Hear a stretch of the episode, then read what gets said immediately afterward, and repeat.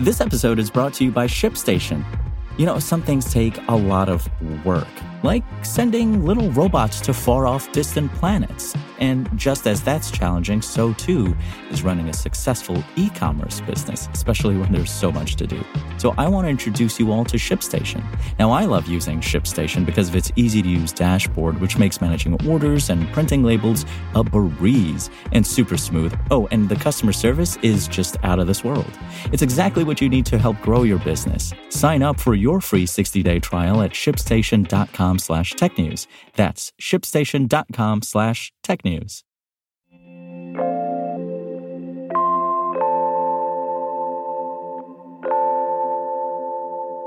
Montana's statewide TikTok ban has been blocked.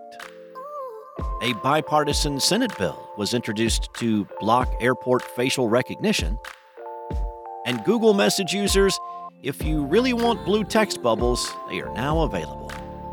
It's Friday, December first. And this is Engadget News.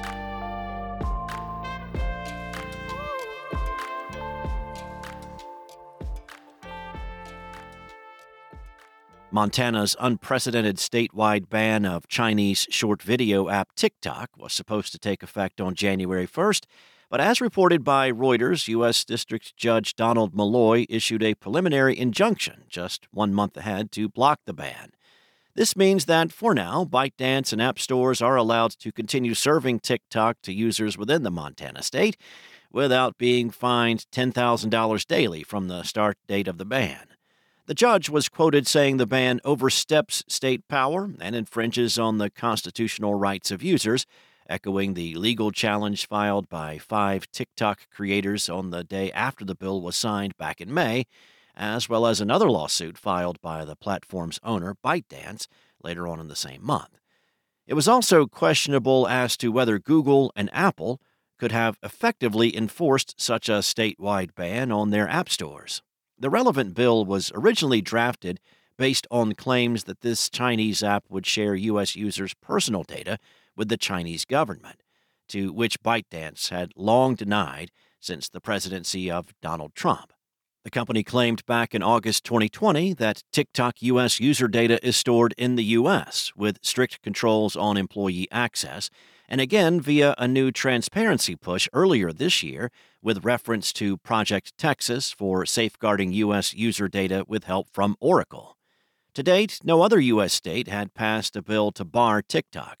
The outcome of Montana's case may hold the key to this Chinese app's fate across the rest of the country.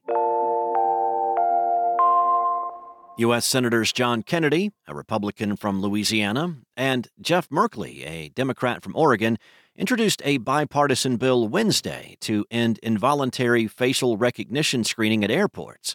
The Traveler Privacy Protection Act would block the Transportation Security Administration from continuing or expanding its facial recognition tech program.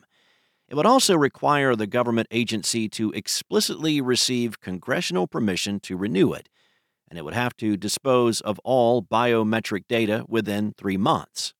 Senator Merkley described the T S A's biometric collection practices as the first steps toward an Orwellian nightmare. The T S A began testing facial recognition at Los Angeles International Airport in twenty eighteen. The agency's pitch to travelers framed it as an exciting new high-tech feature, promising a biometrically enabled curb-to-gate passenger experience. The T S A said this summer it planned to expand the program to over four hundred thirty U S airports within the next few years. The program, at least technically, allows travelers to opt out, but that process is not always transparent in practice. Advocacy groups supporting the bill include the A C L U, Electronic Privacy Information Center, and Public Citizen. Google is rolling out a string of updates for the Messages app, including the ability to customize the colors of the text bubbles and backgrounds. So if you really want to, you can have blue bubbles in your Android messaging app. You can have a different color for each chat, which could help prevent you from accidentally leaking a secret to family or friends. Other feature rollouts include Photo Emoji that can transform photos into reactions with the help of on-device Google A I, meaning you'll likely need a recent Pixel device to use this feature. The new Voice Moods feature allows you to apply one of nine different vibes to a voice message by showing visual effects such as heart-eye emoji, fireballs for when you're really mad, and a party popper. Google says it has also upgraded the quality of voice messages by bumping up the bitrate and sampling rate.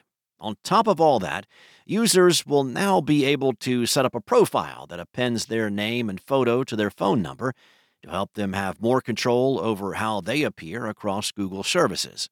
The company says this feature could help when it comes to receiving messages from a phone number that is not in your group chats. It could help you know the identity of everyone in a group chat, too.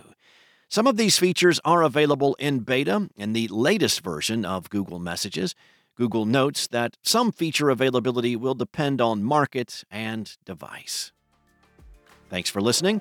There's more to these stories and additional articles at Engadget dot com. Today's show featured journalism by Engadget contributors Richard Lai, Will Shanklin, and Chris Holt, and was produced by Spoken Layer. Enjoy your day, and I'll be back Monday with more from Engadget.